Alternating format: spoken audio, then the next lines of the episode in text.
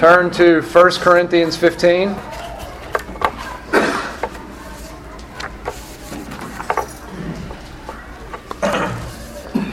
It is, of course, Easter Sunday, that day once a year when the Christian church all over the world uh, commemorates the resurrection of Jesus Christ. We are in 1 Corinthians 15, which is the most extensive treatment of the resurrection in all of the scriptures. I'll start reading in verse 3.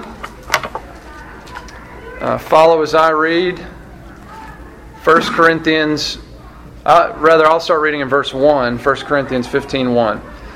Now I would remind you, brothers, of the gospel I preached to you, which you received, in which you stand, and by which you are being saved, if you hold fast to the word I preached to you, unless you believed in vain.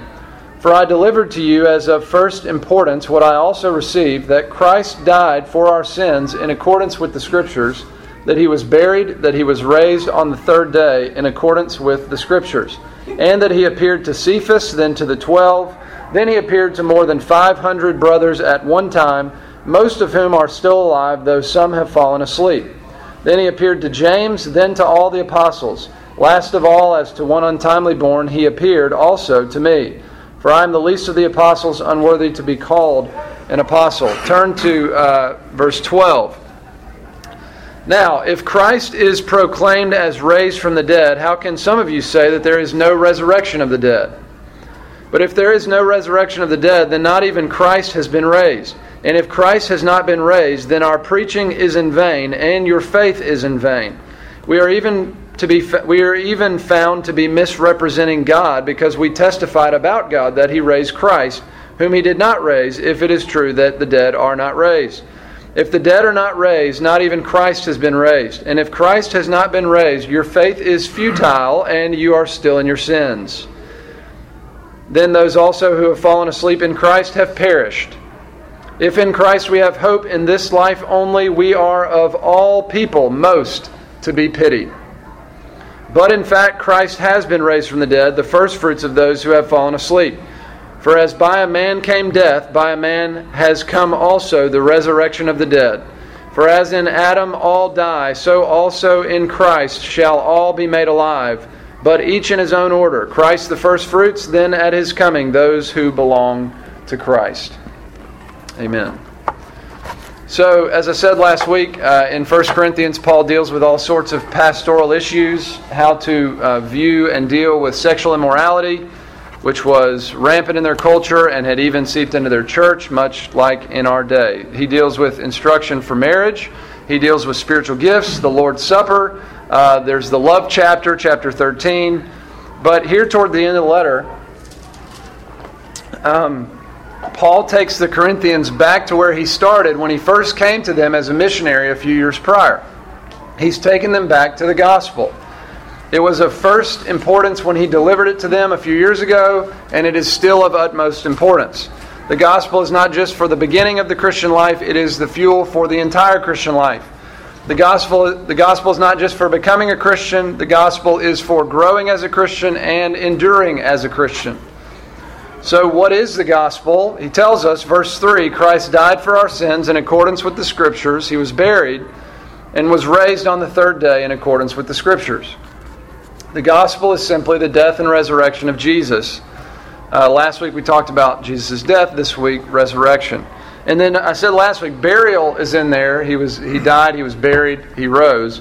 Uh, burial is in there just to confirm that we're talking about a literal death and a literal resurrection. He literally died for our literal sins. He was buried in a literal tomb, and he literally walked out on the third day, defeating not only the enemy of sin, but also the enemy of death. The wages of sin is death. Jesus paid the wages. The free gift of God is, the etern- is eternal life through Jesus Christ our Lord, that same life that conquered death in the resurrection. Now, as we saw in verse 12, some people in the Corinthian church were saying that the resurrection did not literally happen. You know, it's hard to imagine. I mean, some guy coming back from the dead, maybe it was just meant to be like a powerful story or a metaphor or something. Um, and, and so Paul in chapter 15 is giving strong rebuke to that thought, and he's saying, without the resurrection, we don't have a gospel. Without the literal resurrection of Jesus Christ from the dead, we have no hope. He says, verse 14, if Christ has not been raised, then our preaching and faith are in vain. Verse 17, if Christ has not been raised, then our faith is useless, and we are still in our sins. Verse 18 to 20, if Christ has not been raised, then everyone who dies perishes, and the only hope that the gospel offers is in this life. And if in Christ we have we only have hope in this life, we of all people, he says, are most to be pitied. But in fact, Christ has been raised from the dead, and because he has, no one who is in Christ will ever perish. The hope of the gospel is the hope of the resurrection. It's the hope that though we die, yet shall we live. The, the day that we die, we will be made most fully alive. Um, 1 Corinthians 15 can pretty much be broken in half. The first half is talking about the fact of the resurrection, the second half deals with the nature of the resurrection. The second half is where we find out we're going to have bodies in heaven, uh, bodies that are much more substantial than the ones that we have now, bodies that won't break down. Uh, these bodies are perishable, those bodies will be imperishable. These bodies are mortal, those bodies will be immortal so that's the nature. As we dig in a little more, I want to focus on the fact. Um, well, a little more about the nature. Notice uh, that after Jesus was raised, he appeared to a bunch of folks. And we find out about the nature of his resurrected body in the Gospels. He ate with the disciples.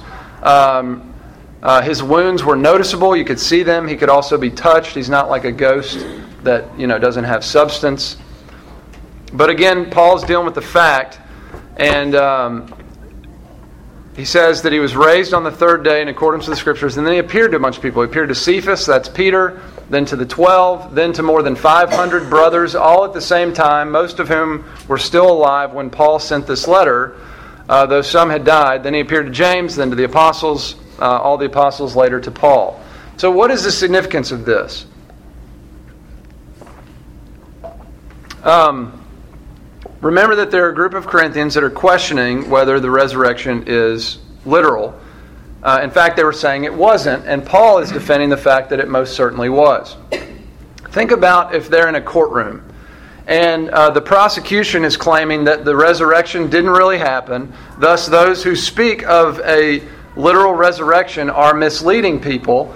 Um, they, they've been misled and they're misleading the masses. Or worse, they're liars and they're deceiving the masses. So it's time for the defense to speak. Paul is the defense attorney. He stands before the judge. He says, Your Honor, Jesus did in fact rise from the dead, and I have more than 500 eyewitnesses that will take the stand to confirm this. You think about that. Think about if this is a murder trial. Uh, the Aaron Hernandez trial is in the news a lot right now. Uh, so if there's even one eyewitness that says that he did it, that's devastating. Now, if you have a few eyewitnesses that all have compatible testimony to the fact that he did it, um, it's very devastating. Paul is not just talking about multiple eyewitnesses. Um, he's, he's even talking about multiple clusters of eyewitnesses. He appeared to the 12, he appeared to all the apostles, he appeared to more than 500 brothers at the same time. And, and the thing is that most of these eyewitnesses were still alive at the time that Paul wrote this letter, meaning they are available for your questions. They are available to take the stand. Um, you know, it could be easy to explain away one eyewitness, especially in our day. I'm sure you could get a doctor to say that he's crazy. Even a handful of eyewitnesses, I'm sure there's an explanation for how crazy. But they had these multiple clusters of eyewitness eyewitnesses. One cluster was more than 500 people most of whom are still alive as he writes. Case closed. There, there's, there is no case. Um, you know, this is in the realm of apologetics. 1 Peter 3 says we should always be ready to give a defense for the hope that is in us. To give a defense, apologia, that's where we get apologetics. And if there is one thing that opponents of Christianity have tried to attack over the years, it's the resurrection because Christianity rises or falls with the resurrection. If Christ was not raised, our faith is stupid, and we are still in our sins. And of all the people on the planet, we are the most pitiful. But if he was raised, and he was, then you can't stop it. What are you going to do? You're going to kill us? I mean, you'd be doing us a favor. We'd be with Jesus. And he defeated death, so obviously, death is not a problem for the advance of the kingdom of God. Um, now, in our day to day lives, we may not be dealing with, you know, angry liberal Christians who deny the literal resurrection. We may not be dealing with militant atheists. But you may have friends or family um, acquaintances that just struggle to believe in the supernatural. You know, the resurrection, I don't, I don't really buy that. Or, or they might say it's kind of hard to believe, don't you think? I mean, so how would you respond in a in a conversation like that? I would say that this passage gives you a great way to respond. Um, and say, you know, you're not the first person that has struggled with this. In fact, in 1 Corinthians, Paul is dealing with many people who didn't believe in the resurrection. And this is the case he made. Jesus appeared to more than 500 people after he rose from the dead, uh, before he went back to heaven. And at the time of Paul's letter, when, when he's defending the fact that the resurrection truly happened, most of these 500 eyewitnesses that saw Jesus resurrected were still alive, so anyone could go talk to him about it. I mean, in a courtroom, you got a couple eyewitnesses, and you're going to make a pretty good case. We're talking about somewhere around 500 eyewitnesses. I hear what you're saying. It's hard to believe. But when you think about the evidence, it's really kind of hard not to believe. One thing I would say to us is, uh, you know, we often tend to talk about faith as a blind leap. Um, and our faith is not a, a, leap into the dark at all. Uh, it's perfectly logical, it's perfectly reasonable. I think you have to leap into the dark not to believe this. I mean, this is uh, as good as a case can be made. 500 eyewitnesses, you don't hear about stuff like that. So, we're talking about making a defense to others that the resurrection is a fact, not a myth, and there's nothing wrong with that. Certainly, one of the things Paul is doing in this chapter. But there's something else here that we cannot miss. Um, Paul is not only using the fact of the resurrection to argue with those who don't believe in it, he is also using the fact of the resurrection to strengthen the hope of believers. Christ has been raised from the dead, he says, and because he has, we know that we will be raised as well. So, he's not only defending this argument against those who don't believe, he's using this argument to bolster the faith of those that do. Um, we should not only be ready to make an argument to others, we need to make these arguments to ourselves. The resurrection is true. How could you make a better case? More than 500 eyewitnesses, most of whom are still available for questioning. Multiple clusters of eyewitnesses who saw him at different times in different places. They couldn't have possibly been hallucinating or something like that because they had people all around that were seeing the same thing. You seeing this? Yeah, I'm seeing this and then they eat with them and stuff like that. Um, the resurrection is true, literally true. And because it is, we can say to ourselves, I will not perish. On the day that I die, I will surely live. Jesus conquered my sin, He conquered the grave, and I am in Him. You know, we often talk around here about preaching the gospel to ourselves. Um, and when we talk about that, we usually mean reminding ourselves of the sufficient payment that was made for our sins. And to that I say, Amen.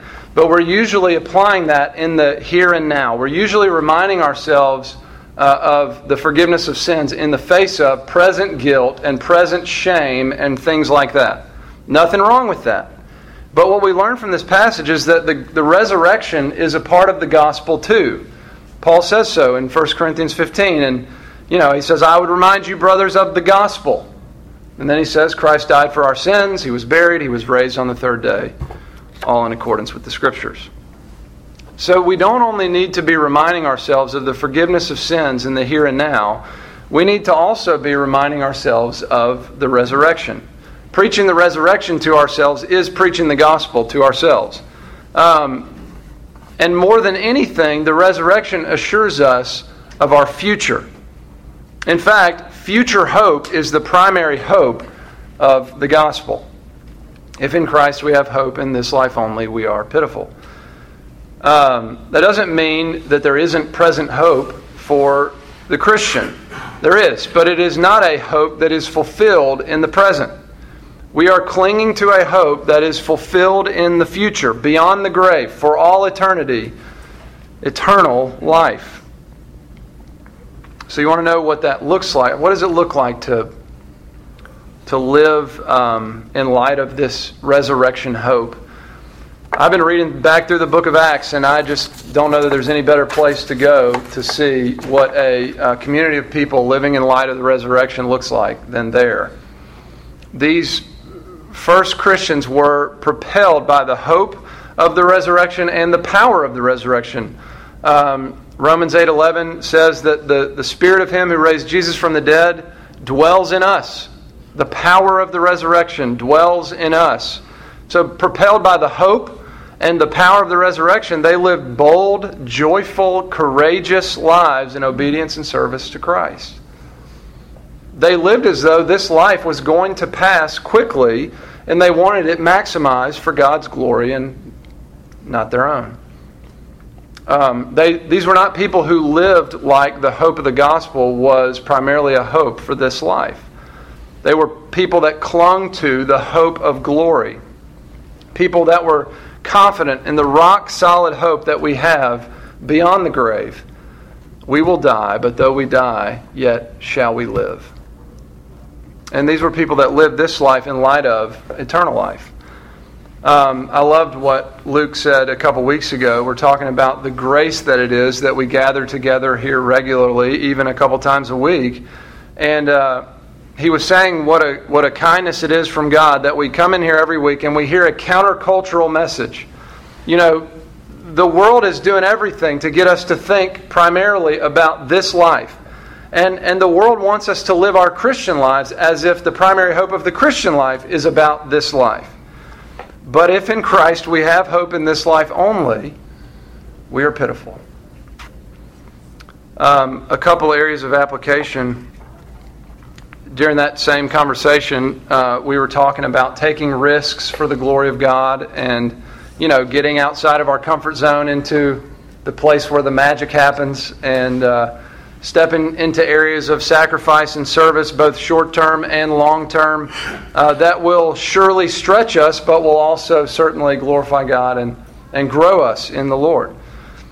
And, and I think we have to come back to the resurrection to think about that because you we, we say, what are we really risking, honestly, in taking risks in this life? We're risking a few resources. I mean, we're, lis- we're risking a few comforts or a few worldly dreams, but we're certainly not risking our eternity. Um, next thing, I was talking to a friend recently who's going through a really hard time and uh, a lot of suffering, can't see light at the end of the tunnel. And at the end of the conversation, they said, You know, I'm just not sure that I'll ever get my life back. And um, while I totally understand where they were coming from, and I'm not trying to beat up on someone that is already hurting, I would say that those are the areas where we have to preach the gospel to ourselves, preach the resurrection to ourselves.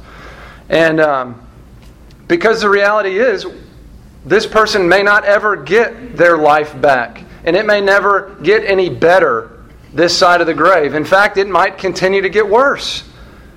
But when you get in those places of loss and suffering and deep hurt, we preach the gospel to ourselves. We preach the resurrection to ourselves. Um, living in light of the resurrection, even in the worst of times, we can say, This is awful. It may not get better, but no one can take my life from me because my life is in Christ and He rose from the dead. So you can take a lot of things from me.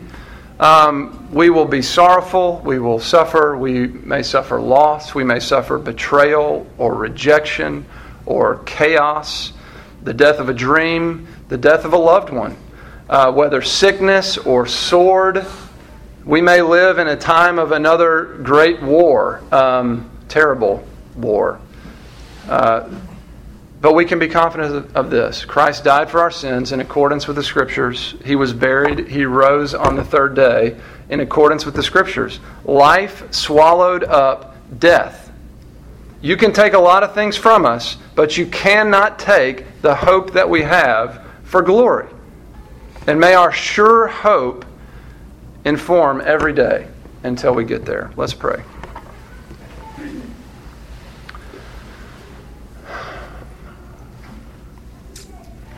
Our Father in heaven, this is a uh, certainly a countercultural message, and uh, one that it's frankly hard to contemplate. But it's just as we hear it, we just, Lord, it is refreshing to the soul. It is hopeful. Uh, this life can uh, be cruel. Um, the world is a dark place, and yet, uh, Lord Jesus, we know that you have overcome the world. You have overcome the worst thing that the world has to offer uh, in sin and death. And certainly, we are riddled with sin. Uh, we know that our death is certain, but uh, we can know even more certainly that when we die, we will be made fully alive. Lord, would you minister that hope deep into our souls, and would you uh, fill us with your Spirit that our resurrection hope would uh, flood our everyday lives, and that we would live in, in the hope and the power of the resurrection of our Lord. We pray in Jesus' name. Amen. Hey, yeah, yeah, yeah, yeah. So, you know.